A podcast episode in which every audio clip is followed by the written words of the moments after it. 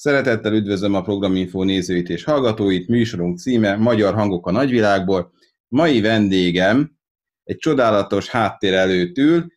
Ez az az egyik világító tornyot ábrázolja az előzetes beszélgetések alapján, ahol valljuk nagyon gyakran járnak sétálni.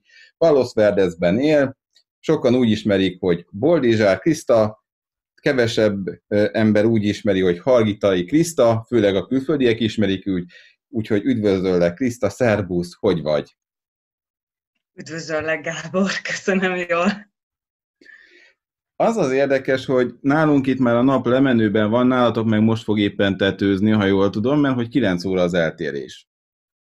Így van, igen, de most itt nagyon felhős az ég, mert júniusban itt egy nagyon sajátos időjárás van. Úgy hívják angol, hogy June gloom, ami gloom az azt jelenti, hogy ilyen felhős. Júniusban egész hónapban az az időjárás, hogy délig felhős, és utána kijön a nap. Tehát itt szinte órára pontosan, és délelőtt eléggé csúnya, borult idő van, és akkor délután pedig szép napos, úgyhogy most ilyen dzsunglum van, nem süt a nap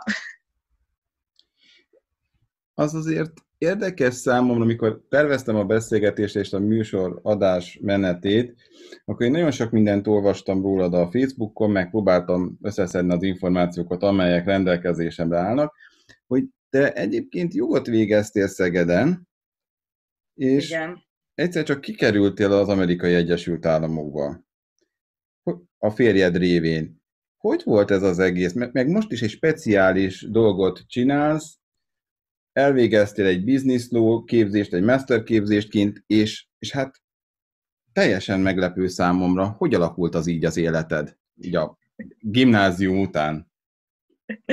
Igen, akkor így pörgessük vissza az időt. Tehát igen, tehát az Rinyibe végeztem, utána Szegedre jártam jogra, legszebb öt évem az életemből, mindenkinek nagyon ajánlom és utána felmentem Budapestre ügyvédjelöltnek, és ott dolgoztam egy ügyvédi irodában, ahol az egyik kollégám eh, révén ismertem meg a férjemet, mert a férjem szülei magyarok, de a férjem itt született Amerikában, és eh, bemutatott minket egymásnak.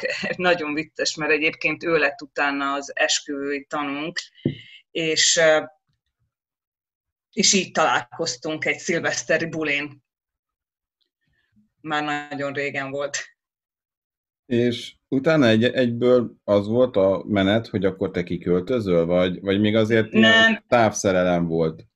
Nem, egy, ide, ide, egy ideig csak barátok voltunk, utána eljött megint Magyarországra, és akkor éreztük, hogy ebbe több van, mint barátság, és akkor elkezdtük ezt a hosszú távú, vagy ezt a távkapcsolatot, de hát ez nem ment annyira jól, úgyhogy úgy döntöttünk, hogy én kiköltözök ide, és megpróbáljuk élesbe. Úgyhogy ez így nagy váltás volt így, így azonnal úgy indítani a kapcsolatot, hogy összeköltözés. De jól alakult, mert rá hat hónapra összeházasodtunk. Épp ezt akartam kérdezni tőled, legyes, hát felmerült bennem is a kérdés, hogy azt mondtad, hogy összeköltöztetek és megnéztétek, hogy hogyan alakul az élet. Hát azért te akkor itt kiléptél az ügyvédi irodából, ott hagytad Igen, a igen. Igen, akkor már ügyvéd voltam Budapesten, úgyhogy azt szüneteltettem, és itt elkezdtem Amerikába, hát először angol tanulni, mert én németes meg franciás voltam, úgyhogy nekem az angol az nem volt az erősségem, bár én alapfokon beszéltem. Úgyhogy én elkezdtem angol tanulni, és utána rá egy fél évre elkezdtem egy ügy, itteni magyar-amerikai ügyvédi irodába gyakornokként dolgozni. Aztán utána beiratkoztam a UCLA-re egy mesterképzésre, ami egy kifejezetten külföldieknek való szakirányú képzés, úgy hívják, hogy LLM, és azt, mikor már elvégeztem, akkor már terhes voltam az idősebbik fiunkkal, Simonnal, úgyhogy úgy vettem át a diplomát, ja, jött hozzánk valaki, mert majd a férjem beengedi, Úgyhogy úgy vettem már át a diplomát, hogy terhes voltam, és ez nagyon vicces volt, mert az egyetemen szerintem mindenki nézett rám, hogy szegény, szegény csajnak összejött egy baba ilyen korán, köze pedig már négy éve házasok voltunk, és nagyon tervezett baba volt, úgyhogy Közben még egy picit az utazáshoz azért térjünk vissza, hogy, hogy amikor te úgy eldöntötted, hogy búcsút intesz a magyarországi pályának, meg leveszem én is meg közben tükröződik. Tehát, hogy búcsút intettél a magyarországi pályának, illetve a karriernek, akkor a szüleid mit szóltak hozzá, meg a testvéred, meg a család, hogy hát igen, tiszta, hát... döntött egyet, és süty, kimegyünk, és majd még itt kint fogunk élni. Hát igen, ez egy nagyon érzékeny téma, mert ugye most már szülőként én is ezt máshogy látom. Igazából én mindig egy ilyen lázadó, kalandvágyó ember voltam. Sokat éltem külföldön korábban is, mert egy Erasmus ösztöndíjjal éltem kint Párizsban egy évet, és valahogy úgy mindig el tudtam képzelni, hogy külföldre kerülök, de azért ezt valahogy nem gondoltam át, hogy ez az Amerika mennyire messze van. És hogy is mondjam, nagyon nehéz. Így utólag visszanézve, ha tudtam volna, hogy mennyi minden nehézséggel jár, lehet, hogy a férjemet beszélem rá, hogy költözzön inkább Magyarországra. Egyébként ő könnyebben talált volna munkát otthon, mint itt én. Fia, az a baj ezzel az Amerikával, hogy, hogy, hogy nagyon hosszú a repülőút. Nem, nem, tehát, hogy én azt gondolom, hogy teljesen más elköltözni, elköltözni Európán belül, ahol ha minden kötés szakad, beülsz egy kocsiba és hazajutsz, ha még több napon keresztül, és például most ugye a koronavírus miatt. Tehát most például mi nem tudunk emiatt hazamenni, és így tudod, ezek a dolgok, amiket fiatalon az ember nem úgy gondol át, mint a mai fejjel. De egyébként általában úgy mindenki támogató volt. Apám nagyon kiakadt. Figyelj, nagyon nehéz ez szülőként. Szülőként elengedni a gyereket ilyen messzire szerintem nagyon nehéz.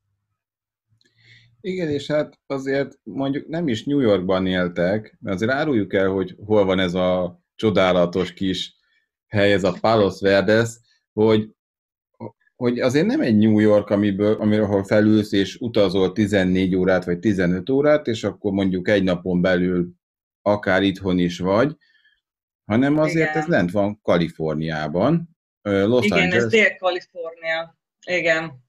Ez Los igen, Angeles. ez Dél-Kalifornia, Los, igen, Los Angeles külvárosa, igen. De hogy ez, ez tervezet volt, hogy ti oda költöztök, vagy a páradék éltek ott?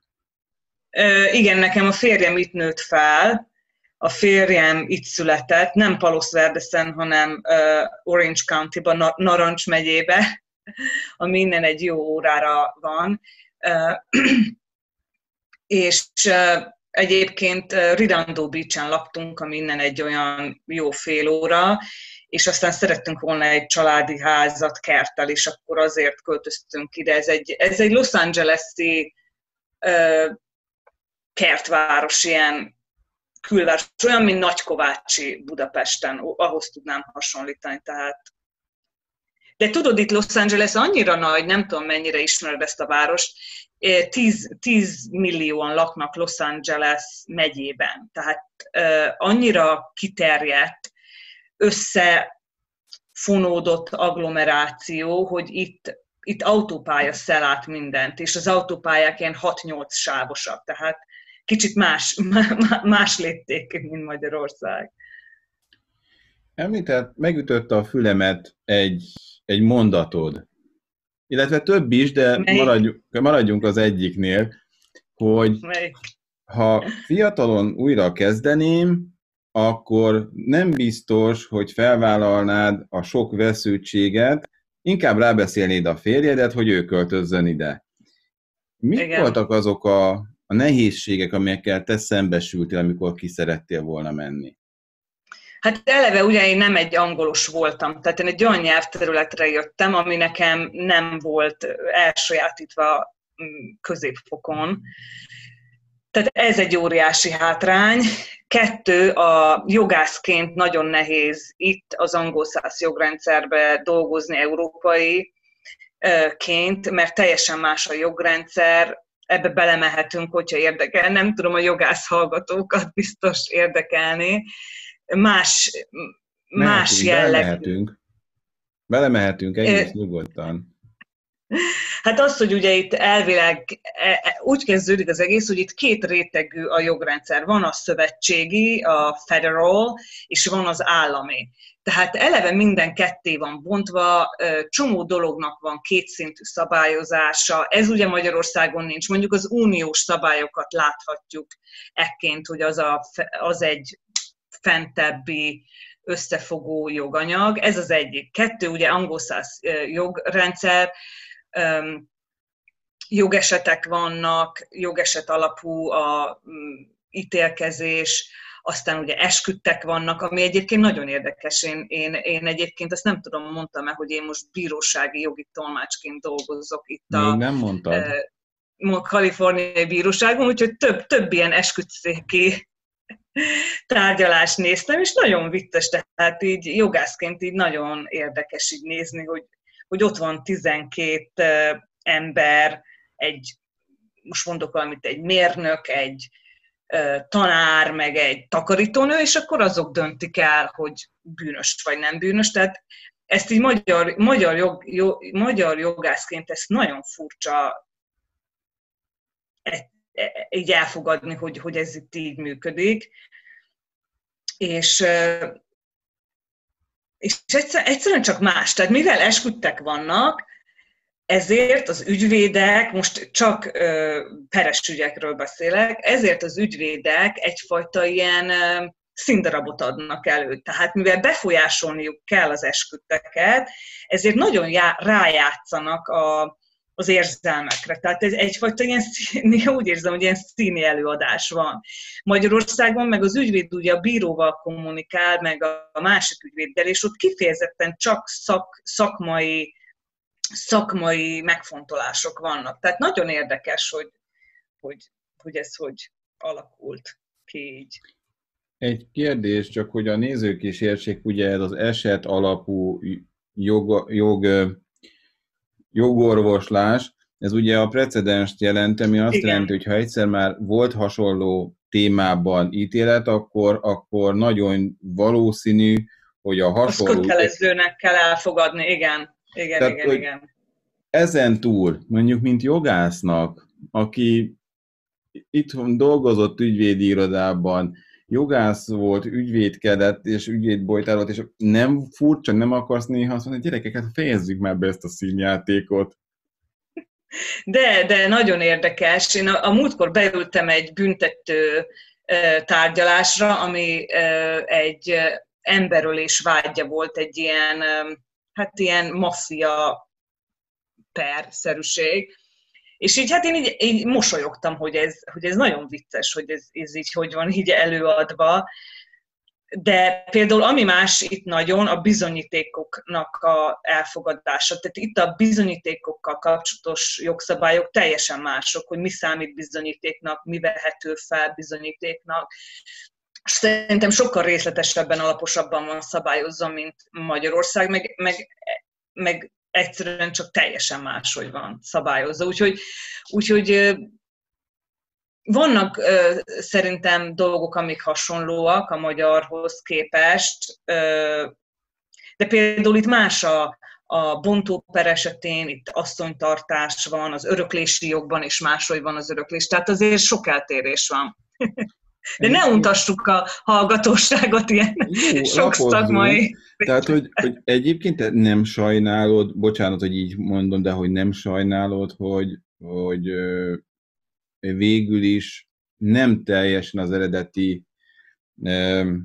hát életpályádat folytatod tovább, mint mondjuk jogász vagy ügyvéd. De, de, de sajnálom, ez sokáig nehéz volt elfogadni, de amióta elkezdtem a bírósági tolmácsolást, azóta nagyon élvezem, mert igazából segítek az itteni magyaroknak, akik elvesznek a amerikai szabályok útvesztőjében, és nagyon hálásak. Tehát úgy érzem, hogy ez egy, ez egy olyan munka, ahol, ahol az ügyfelek tényleg nagyon örülnek, hogy valaki úgymond fogja a kezüket és segít nekik.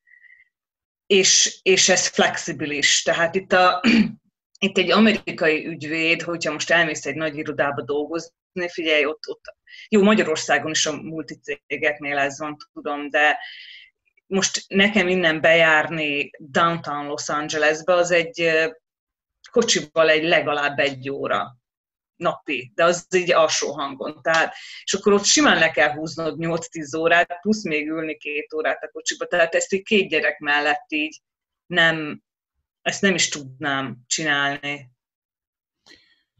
Egy technikai kérdés, csak hogy jól értem-e, akkor te csak magyaroknak, és a magyarok bíznak meg, és a bíróság elfogadja a te tolmácsolásodat? Nem, ez úgy van, hogy engem a bírós, én a bíróságnak dolgozok, tehát én, én nem, engem a bíróság rendel ki, én rajta vagyok egy ilyen állami tolmácslistán, és engem a bíróság rendel ki, a bíróság fizet, és ha bárki magyar, aki Amerikában Mm, hogy is mondjam, bármilyen bírósági eljárás alatt áll, ő, ő kérhet tolmácsot, és ez neki ingyen jár, mert van egy törvény itt Amerikában, ami azt mondja ki, hogy mindenkit megillett a ö, saját nyelvén való jogi eljárás. Tehát mondjuk ez magyar, ugye sokkal kevesebb magyar van, mert itt a Kaliforniában a spanyolok, spanyol nyelvű mexikóiak vannak többségben, már mint kisebbség, tehát a magyarokhoz képest képes többségben.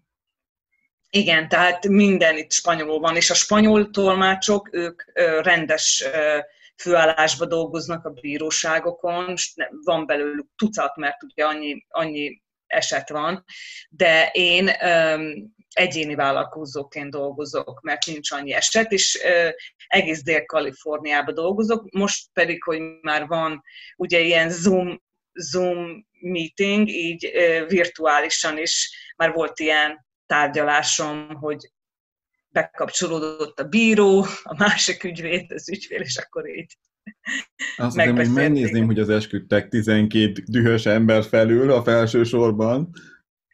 Azt nem tudom, hogy azt hogy fogják csinálni. Azt nem tudom, hogy az esküdszéki tárgyalásokkal lesz-e ilyen. Hát, az, az érdekes, igen. Említetted, hogy ugye a, a férjed ö, szülei magyar származásúak. A férjed egyébként ő nagyon jól beszél magyarul? Hát amióta engem elvett feleségül, nagyon jól. Tehát akkor nem angolul beszéltek? Nem, mi, mi új, úgynevezett hunglis nyelven beszélünk, ami a kettő nyelvet keveri. Tudod, van a spanglish, amit az itt élő mexikóiak beszélnek, ilyen fél spanyol, fél angol, ez meg hunglis, tehát magyar, angol, szörnyű hallgatni egyébként, ahogy beszéljük, tehát így, így, így így mindenki megmondja, hogy ez a legrosszabb, amit csinálhatsz, hogy, hogy kevered a két nyelvet, de hát ha nagyon mérges vagyok, magyarul beszélek, vagy hogy gyerekekre magyarul kiabálok, hogy ne értse senki a játszótéren. Egyéb, és a, a gyerekek azok beszél, ők beszélnek magyarul, gondolom.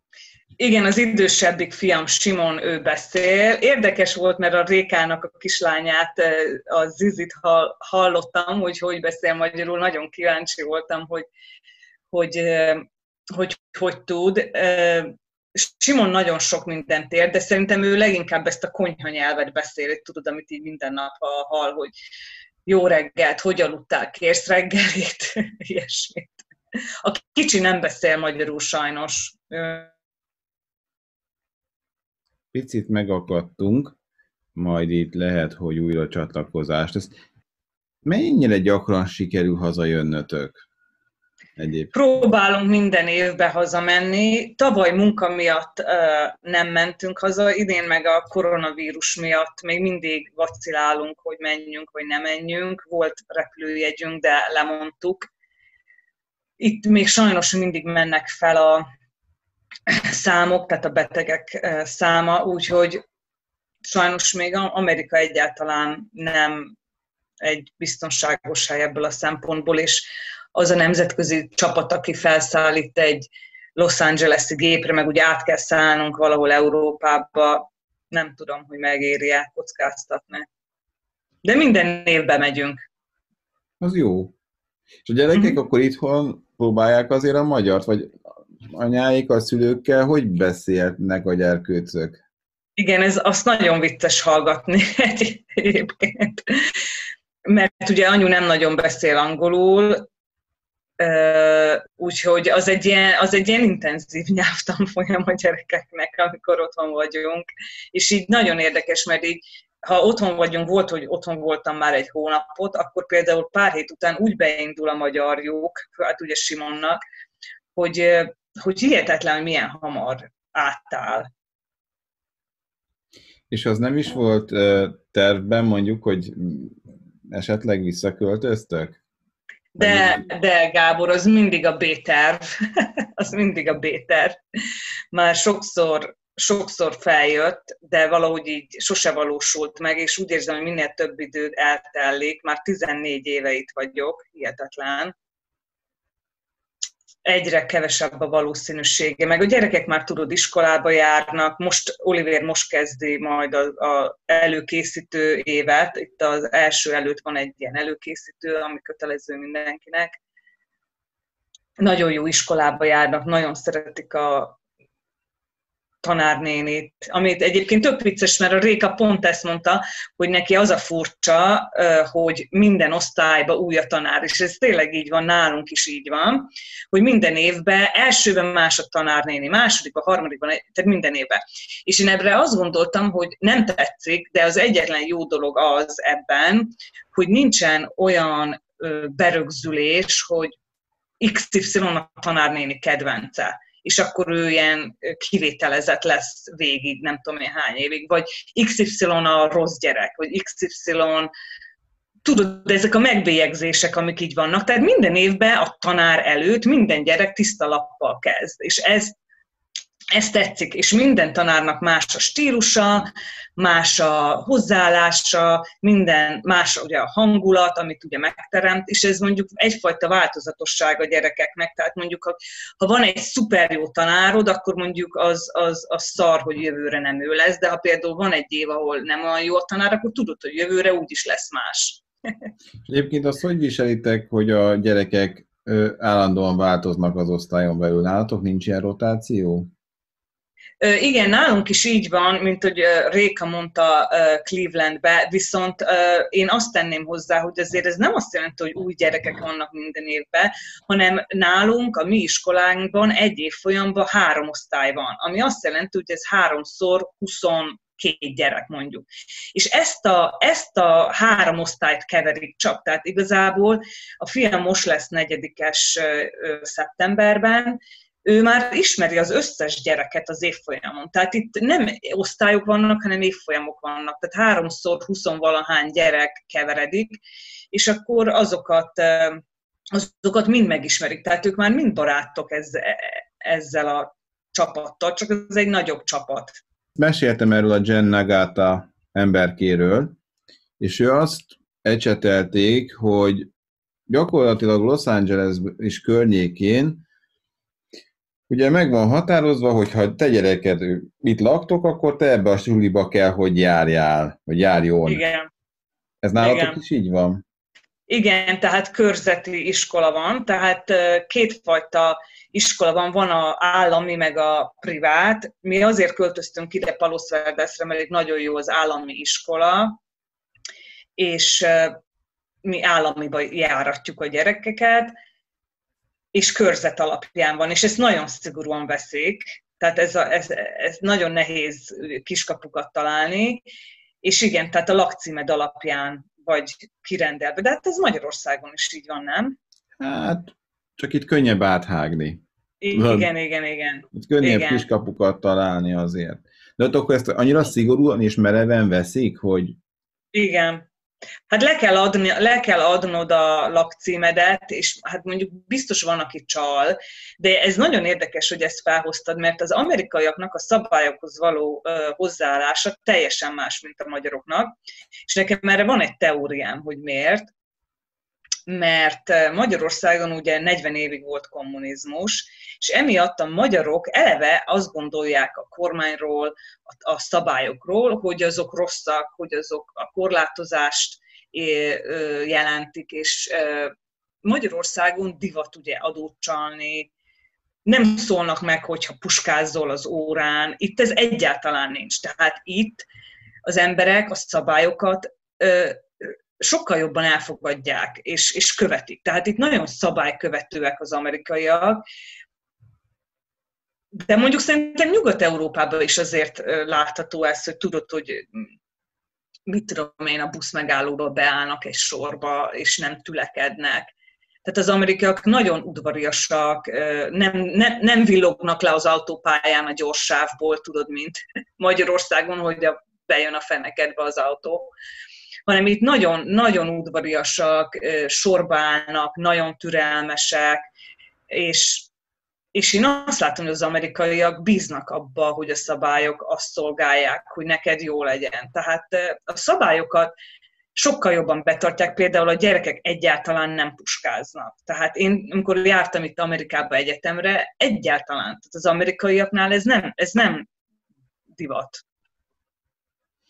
Ezt hogy tudtad megemészteni? Mert ugye azért tudjuk, hogy egyetemen néha napján előkerül a hatnevetű. Ajaj, ajaj.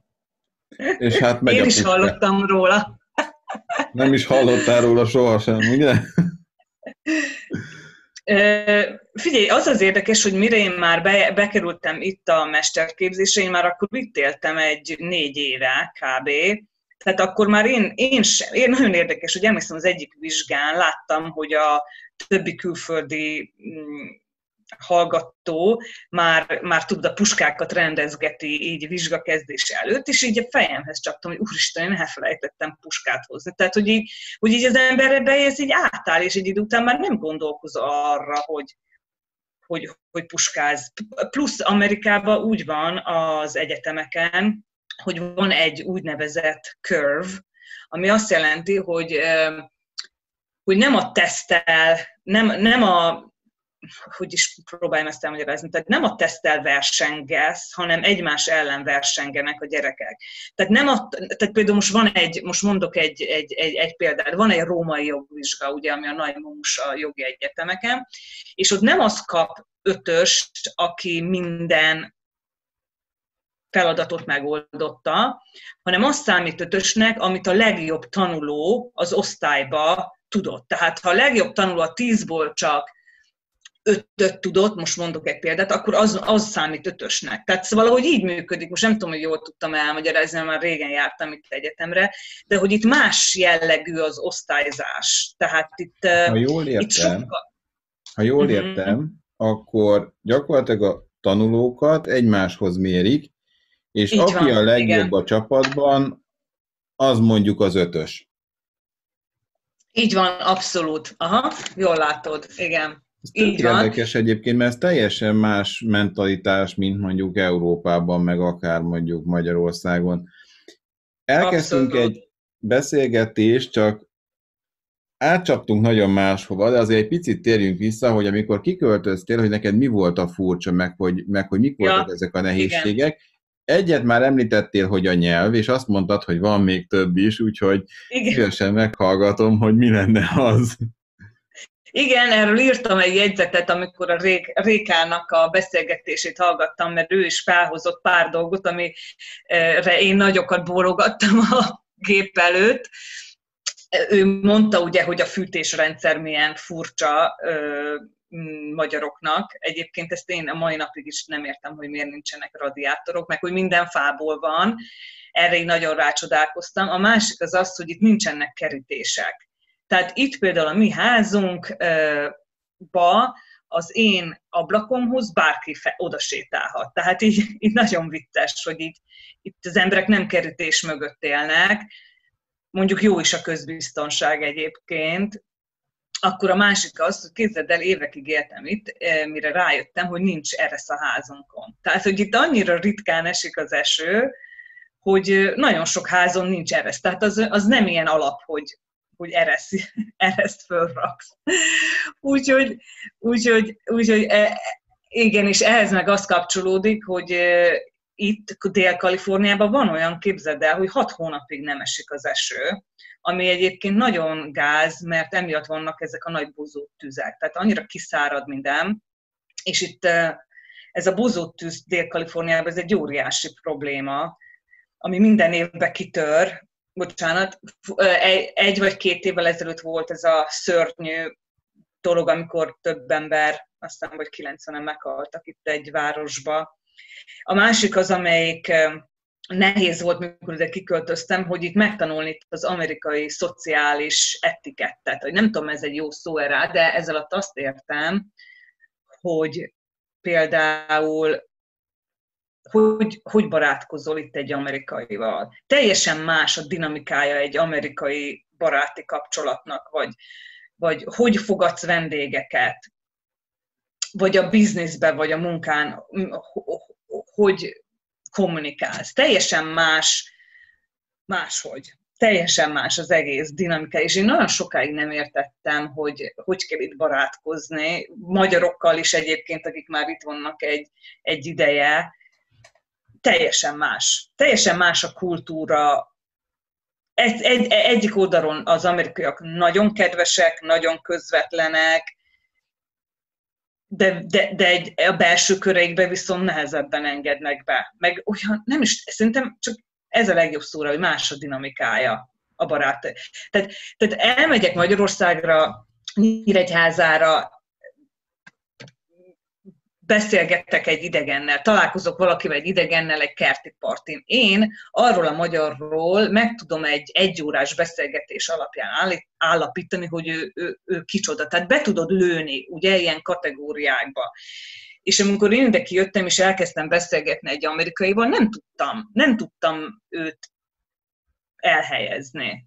Zártabbak? Hogy, egyik oldalról igen, egyik oldalról meg nem. Tehát itt nagyon nagy ez a politikai correctness, tehát hogy rengeteg dologról nem beszélnek, csak, csak a nagyon belső köreikkel. Nagyon tudni kell, hogy milyen témát nem szabad felhozni, bizonyos témákat kerülni kell, vagy érted? Tehát, hogy így így a magyarok nagyon nyersek az amerikaiakhoz képest, nagyon, köz, nagyon, nagyon direktek, és ez, ez nagyon sokszor nekem probléma volt. Melyik a jobb? Igen, én is ezen so, ö, szoktam gondolkozni, mert a, a magyarokkal úgy vagyok, hogy egy magyar mindig megmondja a szemedbe, hogy mi hogy van, ami néha fáj, de legalább tudod, hogy hányadán álltok. De néha meg így belegázol ezzel az ember a másiknak a lelkébe. Az amerikaiaknak, az amerikai pedig nem fogja a szemedbe mondani a negatívumot. Nem, nem, ez itt nem, nem, nem divat konfrontálódni. A konfrontálódás az, azt itt iszonyú bunkóságnak ö, titulálják. Szerintem egy picit, hogyha lehet, hogy te is erre gondolsz, hogy ugye az amerikai is, meg az angol soha nem mondja azt valamire, hogy rossz. Azt mondja, hogy not bad. Tehát, hogy nem rossz. De ez pontosan azt jelenti, hogy te, figyelj, Igen. ha ezt most alul teljesítettél mindenen alul, tehát, hogy jó lenne, ha összeszednéd magad. Tehát, hogy, hogy, hogy nem, nem mondják így a szemedbe, és ez... Nem. Ez... Nem. Igen, ez a kultúra része, hogy itt meg kell tanulnod olvasni a szavak között. Tehát például itt egy munkahelyen nem fogják azt mondani, hogy figyelj, Gábor, figyelj, nagyon szar, amit csinálsz, hanem azt fogják mondani, hogy hát vannak területek, ahol fejlődhetnél. De, és, hogyha, és, és hogyha nem tudod, hogy ez mit jelent, akkor még úgy hogy vele, hogy oké, okay, végül tök jó vagyok, valahol tudnék fejlődni. Érted? Tehát így ez, ez egy pontos példája annak, hogy így, de, de szerintem totál máshogy kommunikál egy ázsiai, máshogy kommunikál egy indiai, és ez annyira multikulti, ez a Los Angeles, hogy ez egy igazi olvasztó tége itt Amerikában ez az állam, ez e, sok minden miatt egyébként Kalifornia totál más, mint például Cleveland, vagy, vagy Texas, vagy New York, e, de ez a multikulti, de mondjuk New York is nagyon multikulti, de a legtöbb állam nem ilyen egyébként, és itt tényleg navigálnod kell, hogy egy ázsiai beosztott máshogy fog reagálni, mint egy indiai, vagy egy amerikai, vagy egy európai egyébként. Sikerült már megszoknod? Igen, már sikerült. Igen. Meglátom. Ez egy picit, le... Ez egy picit lehangoló volt. Igen, ja, nem, nem negatívként akartam mondani, nem. Ö, azt akartam hozzáfűzni, hogy úgy sikerült megszoknom, hogy megszerettem a jót, de látom a rosszat. És, és a, szerintem bárki, hogyha külföldön telepszik le, és, és belelát egy külföldi országnak a belső bugyraiba, meg a társadalmi problémáiba, akkor megtanulja látni, a saját hazáját is külső szemmel, meg az új hazáját is külső szemmel. Tehát én, én látom Amerikában rengeteg jót, de a rengeteg rosszat is. Most elhangzott egy érdekes mondat, ami megint csak szöget ütött a fejembe, hogy látja kívülről a hazáját, látja az új hazáját is. Érthető ez úgy is, hogy az ember megtanulja értékelni a, a szülő hazáját? Abszolút. Abszolút. És olyan érdekes, hogy én sosem éreztem Magyarország iránt ennyi szeretetet, meg ilyen erős, pozitív kötődést, amióta eljöttem. Tehát én annyira látom, hogy milyen klassz ország, hogy, hogy mennyire szép, tényleg, tehát Magyarország annyira szép globális szinten is, és Amerikához hasonlítva is. Tehát pontosan ezt, tehát abszolút látom a jót és a rosszat mindkét országban. Azt mondtad az előbb, hogy meg hogy nagyon szép globálisan. A szüleidben bizonyára voltak nálatok, illetve hát a testődék is. Mit szóltak ahhoz a térséghez, ahhoz a millióhoz, amit ott szembesültek?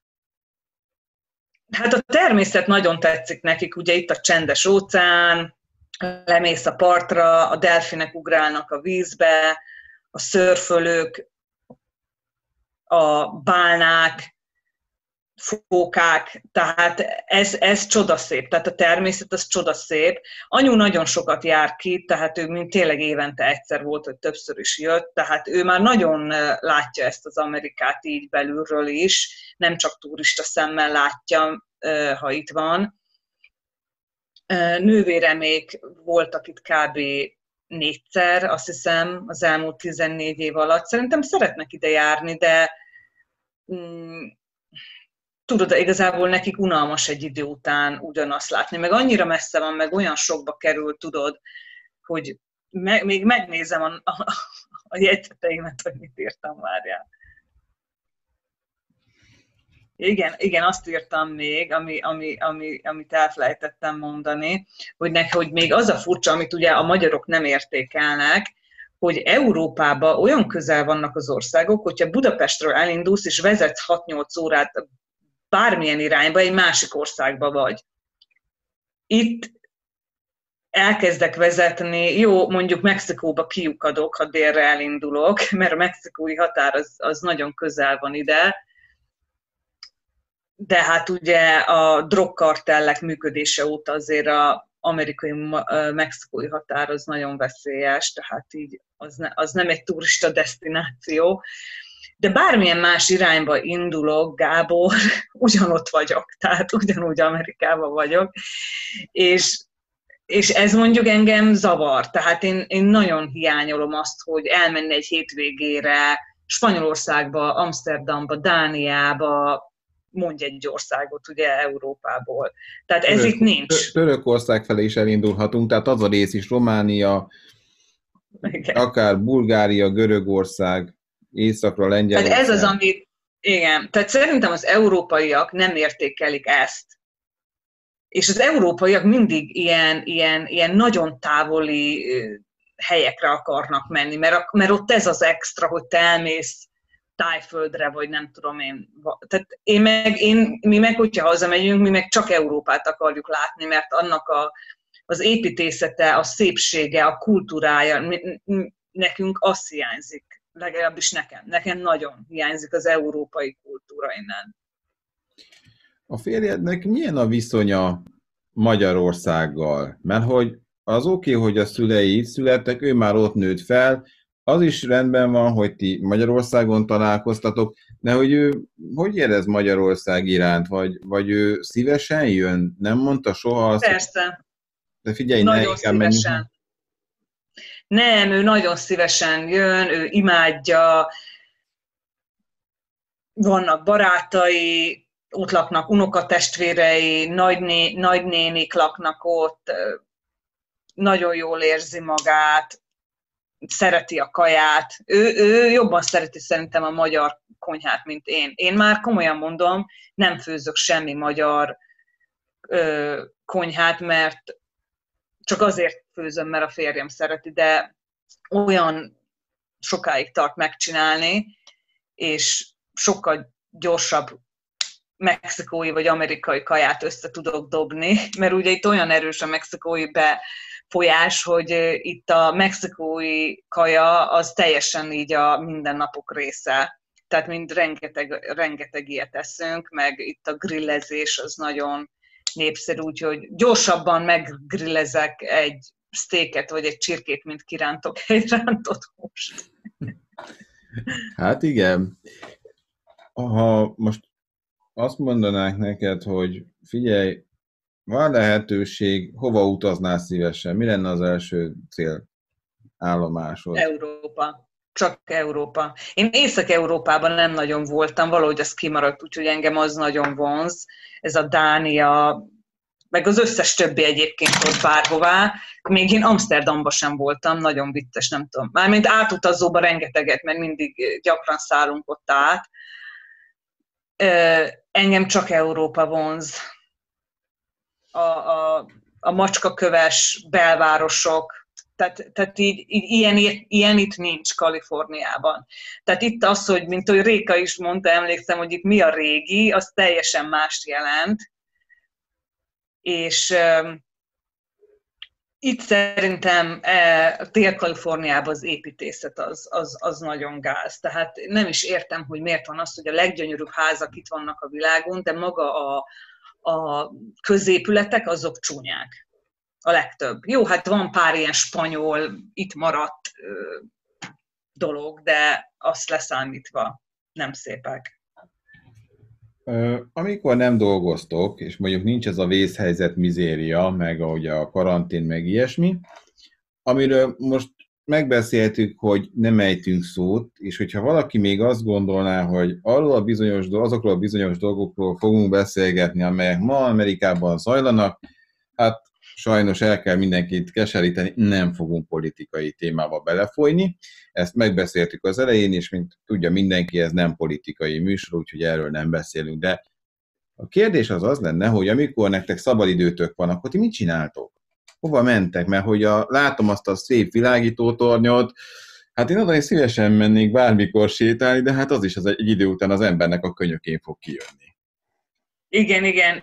Mi rengeteget járunk le az óceánpartra. Voltam tegnap is lent, levittem a fiúkat.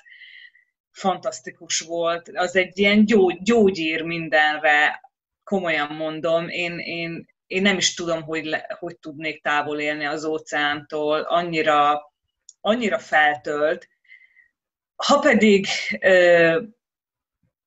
azt nézzük, hogy amikor nem lehet lemenni az óceánhoz, de hát egyébként egész évben le lehet menni, bár hideg nagyon a vize. Hétvégenként foci meccsekre járunk, mert a fiam játszik egy helyi csapatban, nagyon tehetséges, és a férjem az edző, férjem itt a városi foci csapatnak az egyik edzője, úgyhogy a hétvégén ezzel mennek el, hogy járunk a, ki a meccsekre. Sajnos pont a koronavírus miatt bejutottak egy, egy legmagasabb rendű bajnoksága, és annak a döntőjét lefújták, úgyhogy ez nagy szívfájdalmuk volt a gyerekeknek. Összejárunk a rokonokkal, a férjem családjával, nagyon-nagyon összetartó család van, ők Narancs megyében vannak, úgyhogy oda szoktunk lejárni hétvégenként, a gyerekek nagyon szeretik egymást, az unokatestvérek, sogornőmnek van egy medencéje, úgyhogy gyerekek játszanak, mi sütögetünk, vagy iszogatunk, kb. ugyanaz, mint Magyarországon, hogyha összejössz, tudod, a rokonokkal, barátokkal. Utazgatni szoktunk néha, de nekünk az utazási budgetnak a legnagyobb része az a magyar, magyar utakra van félretéve.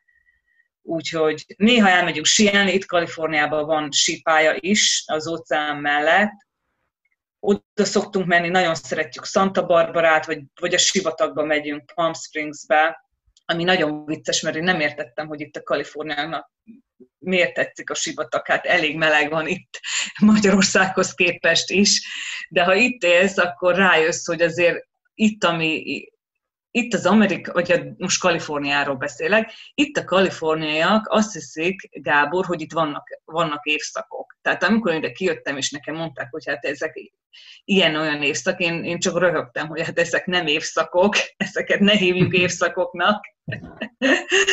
Mert ugye Magyarországon van, van a négy évszak. És például ezt is az európai totál ugye természetesnek veszi, de hát ez nem mindenhol van itt. Itt például kétfajta évszakot tudnék megkülönböztetni, a, a, a nyár, itt van egy nyár, meg van egy ilyen tavasz, meg egy-két hónap ősz, és megmondom őszintén, hogy hiányzik a hó. Nem, ne, nem azt mondom, hogy hiányzik a három hónapi hólapátolása a kocsi feljárón, meg reggel lekapargatni a... Hát én még kapargattam le a szélvédőmről a okay. havat, mert nem volt garázsom. Változtak de... azért az idők. Változtak az idők, ugye? Hát nem tudom, ahol anyukám lakott, ott a kocsi feljáró azért még havazott, még, még tavaly, tavaly mióta költözött el, két éve azért ott, ott még nem sok minden változott, de szóval mások itt az évszakok.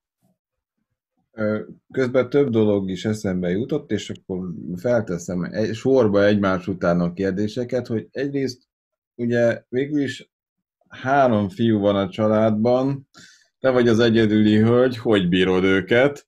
Ugye ez egy azért jó kérdés szokott lenni. A, ezt egyébként Rékának a férjének is feltettem volna, csak majd egy másik adásban, hogy ő meg hogy bírja a három csajjal. Tehát, hogy tehát, hogy hogy bírod a három fiúval? Nagyon érdekes, igen, ez jó kérdés, mert megmondom őszintén, sosem gondoltam volna, hogy egy ilyen fiús anyuka leszek. Én ugye egy nővérem van, itt nálunk, nálunk nő uralom volt, tehát nagyon furcsa ezt megélni, hogy itt a nemeknek a aránya teljesen más, mint ahogy én felnőttem.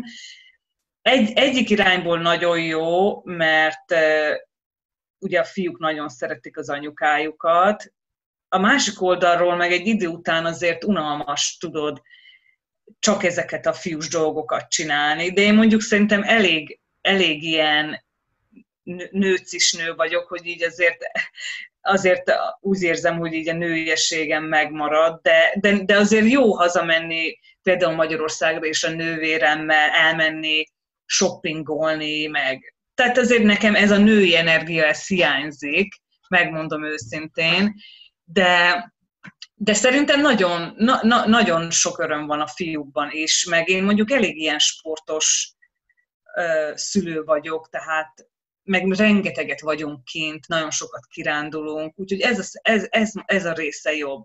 Tehát nagyon aktívak a fiúk, tehát nem tudom így van erről személyes tapasztalatot, de hát így fizikailag nagyon lefárasztják az ember, tehát a, mint, mint, mint az ilyen, tehát nem merül le az elemük, tehát vagy, vagy be vannak kapcsolva, vagy ki vannak kapcsolva, tehát nem sok, nem sok nyugalom van. Egyébként még az is felmerült bennem kérdésként, hogy, hogy amikor az ember így két fiúgyermekkel él együtt, ráadásul nagyon fiatalok, még, és ahogy mondtad, Duracell nyuszi be van kapcsolva Duracellen benne, bennük. Az. Igen. Nem fiúsodik el egy picit az ember? Tehát, hogy így átveszi azokat Szerint... a dolgokat? Igen, igen. Hát nem tudom, jó kérdés. Szerintem mások a fiús anyukák, mint a csak lányos anyukák. Szerintem van egyfajta ilyen, most nem tudom, hogy ilyen keménység, de úgy, de úgy érzem néha, hogy, hogy, hogy más. Tehát van sok barátnőm, akiknek csak lánya van, és így egymás haját fonják, meg színezgetnek, meg gyöngyöt fűznek, tehát ez nekem ilyen, Nálunk ez a verekednek, verekednek, a ugráló, van egy ilyen trambulin, abba ugrálnak, fociznak, van, van a kertünkben egy lombház, akkor arról, arról dobálnak le dolgokat, meg a férjem szerelben nekik egy drótkötélpályát, akkor arról ugrálnak, tehát ilyen... Nem kapsz néha szívinfarktust? Tehát amikor meglátod? De sokat ordibálok rájuk, hogy így izé, ne rugd a focit a öcséd fejére, tehát ilyen, ilyen tudod, ezek a tipikus ilyen, amiket csak fiús anyák mondanak, hát nem, a, nem sok mindent tudnék itt megismételni itt a nagy közönség előtt, de el tudod képzelni, hogy mik, miket csinálnak. El. Öm, volt, gyakran jártok a sürgősségire, innen előkezve már csak az a kérdés. Egyébként igen, érdekes, hogy a, az e, egyetlen ilyen eset volt, hogy a nagyobbik fiam az óvodába ö, történt vele egy baleset, hogy egy másik kisfiú a fejére dobott, képzeld el, egy ilyen éles játékot, amit nem is értem, hogy hogy lehet ilyen éles, és felszakadt szegénynek itt a, a pont itt a szemzugától a, az ornyeregig. Úgyhogy hát akkor pont dolgoztam egy ügyvédi irodában, és hívtak, tudod, ez a, ez a, ez a telefonhívás, ami, ami, ami egy ilyen rémálom, hogy jönni kell anyuka, mert a gyereket be kell vinni a sürgősségére. Úgyhogy volt ilyen, volt ilyen, de hát azért én eléggé felügyelem őket, úgyhogy reméljük nem sok ilyen lesz. Ugye nem tudom, hogy hogy hívják a mostani generációs gyerekeket, XYZ, ZV, nem tudom. Tehát az a lényeg, hogy a mostani gyerekek nagyon együtt élnek a, a számítástechnikával, a technikával. Te hogy tudod őket kordában tartani, hogy ne ragadja el őket a Los Angeles közelében lévő Apple, vagy bármilyen más gyárnak a, a szele. Igen. Úgy mondjam. Igen, ez igen, ez itt is ugyanolyan nagy kihívás, mint Magyarországon szerintem. Mi próbáljuk az iPad felhasználást korlátozni, illetőleg ha, ha verekednek, elveszem tőlük két napra az iPad-et. Ezzel fenyegetem őket. Nagyon nehéz, tehát nagyon nehéz. Tehát főleg most tudod, hogy a koronavírus miatt minden online ment a tanítás. Figyelj, a gyerekem a, aki most lesz tíz éves, ő olyan ügyesen navigálja már itt a Zoom meetingeket, meg a, ők csinálják ezt a team, a team, nem tudom, ez a Teams, ez van-e Magyarországon, ez azt hiszem a Google-nek egy terméke, ez a, a, azon csetel, és, és, és már így mondja, figyelj, van egy hívásom az egyik barátommal, a, a, a team, azt hiszem Teams úgy hívják, és így nagyon érdekes, hogy így ezzel nőnek fel, meg úgy, meg nekik van, van ilyen gépírás óra, tehát így a számítógépen tanulnak gépelni már évek óta. Ez egy új generáció, én, nem, én sem ebben nőttem fel, tehát tudod, a technológiának van egy jó, meg egy rossz része, aztán szülőként próbálom megtalálni az egyensúlyt. Könnyen megy? Nehéz. Nehéz. Tessék? Könnyen megy? Nem, nem, nehéz. Nagyon, na, nagyon keménynek kell lenni, mert nem figyelsz oda, aztán csak az iPad-et nyomogatja. Ezért csináljuk a sportot, tudod, hogy, hogy sportoljon inkább. Egyébként itt egy kérdés azért felmerült bennem, mert mondtad, hogy te nagyon próbálod őket keményen fogni. Kettőtök közül a két szülő közül, a férjed és te közted, közületek ki a szigorúbb? Én. Én Igen? abszolút. Igen. Igen, én vagyok a, tudod, én vagyok a rossz rendőr, ez, ez nem jó egyébként, de figyelj, az amerikaiak, most egyébként a férjem inkább ilyen európai nevelést kapott, de az amerikaiak szerintem a magyarokhoz képest sokkal megengedőbb szülők. Sokkal jobban elkényeztetik a gyereket, mint a magyarok. Tehát ez, ez egyértelműen, ezt én így érzem.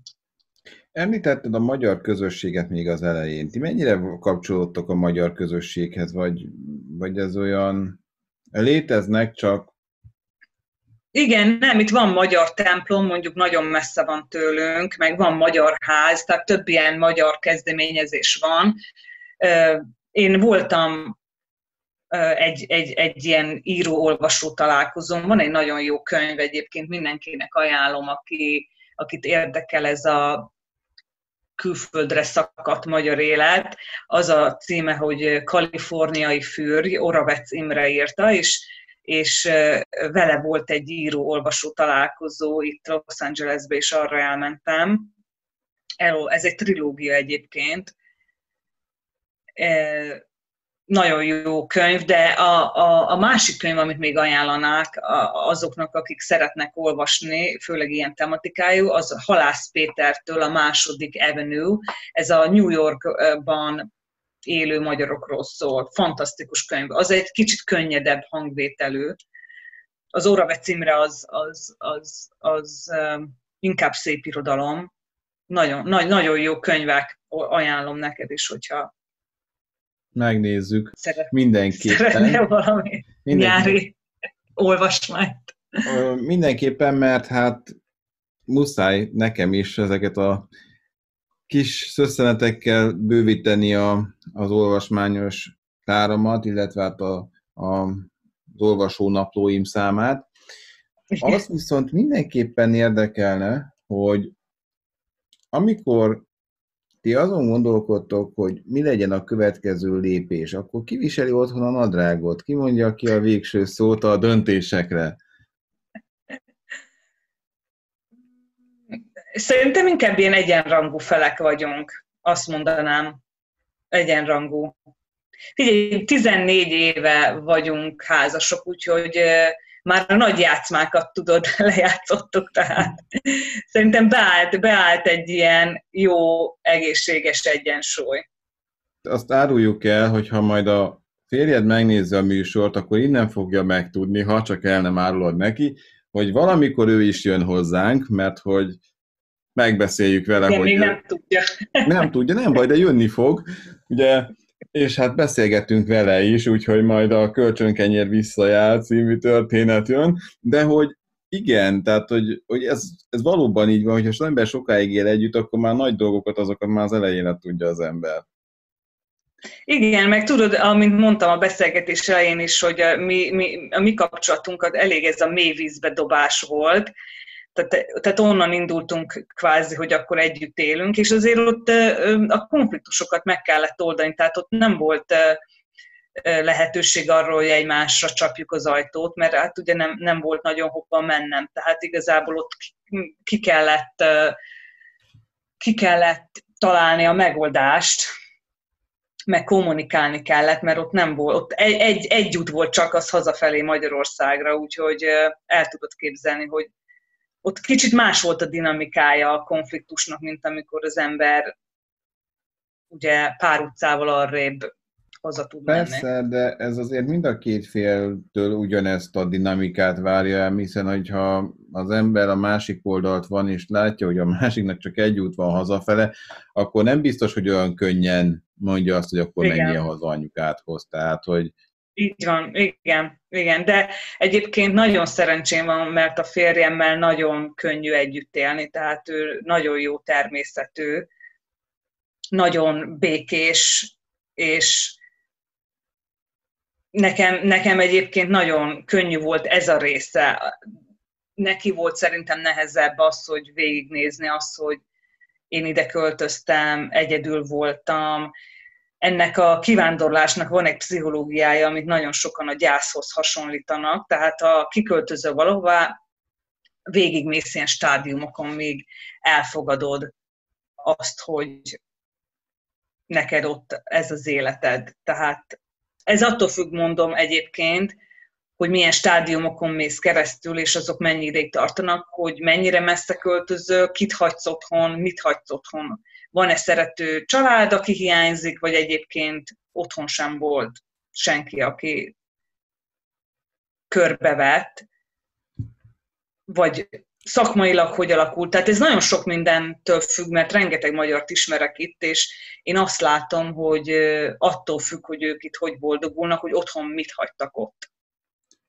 Akkor ezt most érthetem úgy, és akkor egy picit vegyük komolyabbra most a beszélgetésnek ezen Hát ezt szakasz... nagyon komolyan mondom, igen. É, uh-huh. Azért mondom én is, hogy akkor te vehetjük úgy, hogy te az, hogy te kiköltöztél, akkor nem szeretnék belemenni semmilyen rossz, politikailag nem helyes meg, megbeszélgetésbe, de kénytelen vagyok elmondani, és akik azt mondják, hogy ne cigányozzak, azoktól elnézést kérek, de nem lehet azt mondani, hogy a, hogy a romák, mert a cigány karavánokban annak idején, amikor egy-egy társuk elment, ez benne van az egri csillagokba, akkor az elment, aki, az a társ, aki elhagyta a csapatot, a számukra meghalt, és egy virtuális temetését eldönt, vagy elrendezték, vagy eljátszották. Nem és hallottam meg. Elbúcsúztak tőle. Jaj. Az emberek, amikor kiköltöznek, akkor egy hasonló dolgot élnek meg? Ezt úgy kell érteni?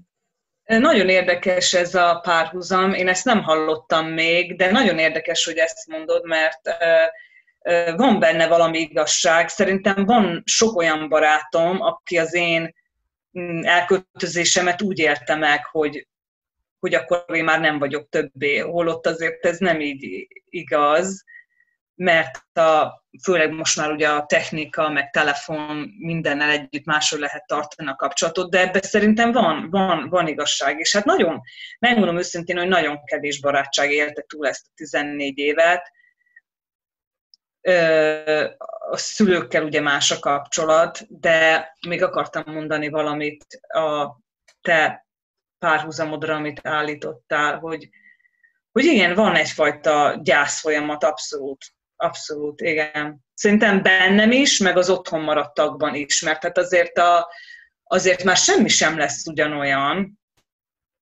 Viszont a pozitív, pozitív pozitívumként azt tenném hozzá, hogy viszont ha hazamegyek, akkor viszont tényleg minőségi időt töltünk együtt. Tehát akkor, hogyha anyu itt van, akkor tényleg minőségi időt töltünk együtt, és a nővérem mindig azt mondja, hogy szerintén több minőségi időt töltök anyuval, pedig ő, ő gyakrabban látja. Mert ugye amikor ő itt van, akkor velünk él együtt, akkor tényleg belelát a hétköznapunkba, más jellegű ö, együttélés, mint amikor beugrasz hozzá egy vacsorára két hetente. De én nekem meg néha azt hiányzik, tudod, hogy, hogy csak annyit akarok, tudod, hogy beköszönni, vagy, vagy egy vasárnapi ebéd. De hát ez, ez van, tehát ezt, ezt választottam. Igen, nagyon érdekes, amit említettél, mert az ember addig nem tudja ezt úgy értékelni, Így hanem oké, okay, csak beugrom, van idő, hogy a telefonommal foglalkozok, majd még ezt megbeszéljük, amikor meg van ekkora a távolság, akkor az ember inkább arra fókuszál, hogy most itt van. Igen, igen, abszolút, abszolút más jellegű, máshogy éled meg az együtt levést, meg hogyha például anyu itt van, akkor mindig megyünk vele valahová. Tehát akkor mindig csinálunk valami extrát, amit egyébként mi se csinálunk, tehát így sok közös élményt szerzünk. Tehát az mind a kettőnknek különleges, hogy elmegyünk mindig valahová valami új dolgot, amit egyre nehezebb neki mutatni, mert ugye már annyit volt itt, hogy, hogy tényleg már minden megnézett, amit itt lehet többször is, de, de igen, tehát ezek, ezek a dolgok, amiket szerintem csak az lát, aki ezt az életet választotta.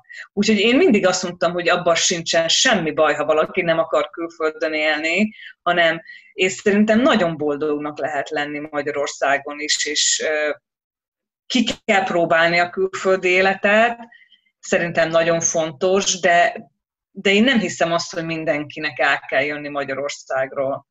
Tehát én nem az a típus vagyok, de meg tudnál, meginterjúvolnál száz másik magyar, biztos lenne ötven, aki azt mondaná, hogy már Magyarország szar, onnan el kell jönni, miért vagy otthon. Érdekes, most már a sorban te leszel a, a hatodik, hogy így mondjam, és eddig még nem találkoztam olyan emberrel, aki nem, nem arra utalt volna, hogy azért külföldön sincs kolbászból a kerítés, ott sem abból fonják, és nem, néha nincs. igen, hiányzik Magyarország. Igen, igen, igen, ezt is leírtam a jegyzeteim közé, hogy azt hittem, hogy ha már tíz évig leszek itt, nem lesz honvágyam. Aztán eljött az az idő, és mondom, basszus, még mindig van honvágyam. És most vagyok 14 éve itt, és még mindig van honvágyam, de már nem olyan erős, de azért rám tör még hullámokba. Meg tudod, az a nehéz, hogy Amerika annyira ne, messze van, hogy, hogy innen nem tudsz egy hétvégére hazaugrani. Tehát igazából akik Amerikába gondolkoznak, annak ezt ajánlanám át, hogy gondolja át, hogy, hogy innen azért hazamenni, főleg úgy a gyerekekkel, mert a, ez az én realitásom. Azért az négy repülőjegy, a gyerekek a jetlaget nehezebben viselik, főleg amikor picik voltak, nagyon, nagyon nehéz volt. Jó, most már sokkal egyszerűbb, de hogy azért, azért más egy Európába kiköltözés, meg egy, meg egy Amerika. Azért ez egy más kontinens, itt át kell repülni egy óceánt, itt 9 óra az időeltolódás, tehát... Hát, ez már csak ilyen sajnos, és ugyanezt mondják azok, akik abban gondolkodnak, hogy Ázsiába költözzenek, vagy mondjuk Igen. Kína bizonyos részeire, mert hogy körülbelül ugyanannyi idő onnan ide, vagy innen oda menni. Igen, nem, igen, igen, igen. Nem egyszerű. Igen. Nem. Hát így zárásként, mert hogy a műsoridőnk végére értünk, azért egy kérdésem maradt. Ha egyrészt, illetve kettő. Amikor kikerültél a gimnáziumból, és felvételiztél az egyetemnél, és oda felvételt nyertél, az ember 18 évesen képzel magának valamilyen képet, hogy hol fog tartani akár 10-14 év múlva. Ez benne volt a pakliban? Az benne volt, hogy külföld, mert mindig éreztem, hogy, hogy, hogy azt el tudom képzelni, de Amerikát abszolút nem nem tudtam elképzelni, és igen, ar, azt képzeltem el, hogy lesz egy férjem és két gyerekem, tehát ez bejött, ez a rész, ez bejött. Úgyhogy én elégedett vagyok egyébként az életemmel, én szerencsésnek érzem magam, de, de mint ahogy elmondtuk, tehát én reális képet szerettem volna neked festeni erről, meg azoknak, akik ezt a beszélgetést hallgatják, hogy sokszor kívánom, hogy valaki ezeket elmondta volna nekem, bár nem hallgattam volna rá, mert olyan szerelmes voltam, hogy akkor is jöttem volna szerintem. Akkor az utolsó kérdést már fel sem teszem, mert én azt szerettem volna megkérdezni, hogyha ismét ugyanez a helyzet lenne, és előről kezdhetnéd, akkor ugyanígy belevágnám? Szerintem belevágnék, mert én azt hiszem az életben, hogy mindig úgy döntesz, ahogy ott abban a pillanatban, ami neked a legjobb. Tehát én azt gondolom, ha újra kezdeném, akkor is belevágnék, mert annó ezt végig gondoltam, és így döntöttem. Na, bejött a férjem, kezdődik az ő hívása is.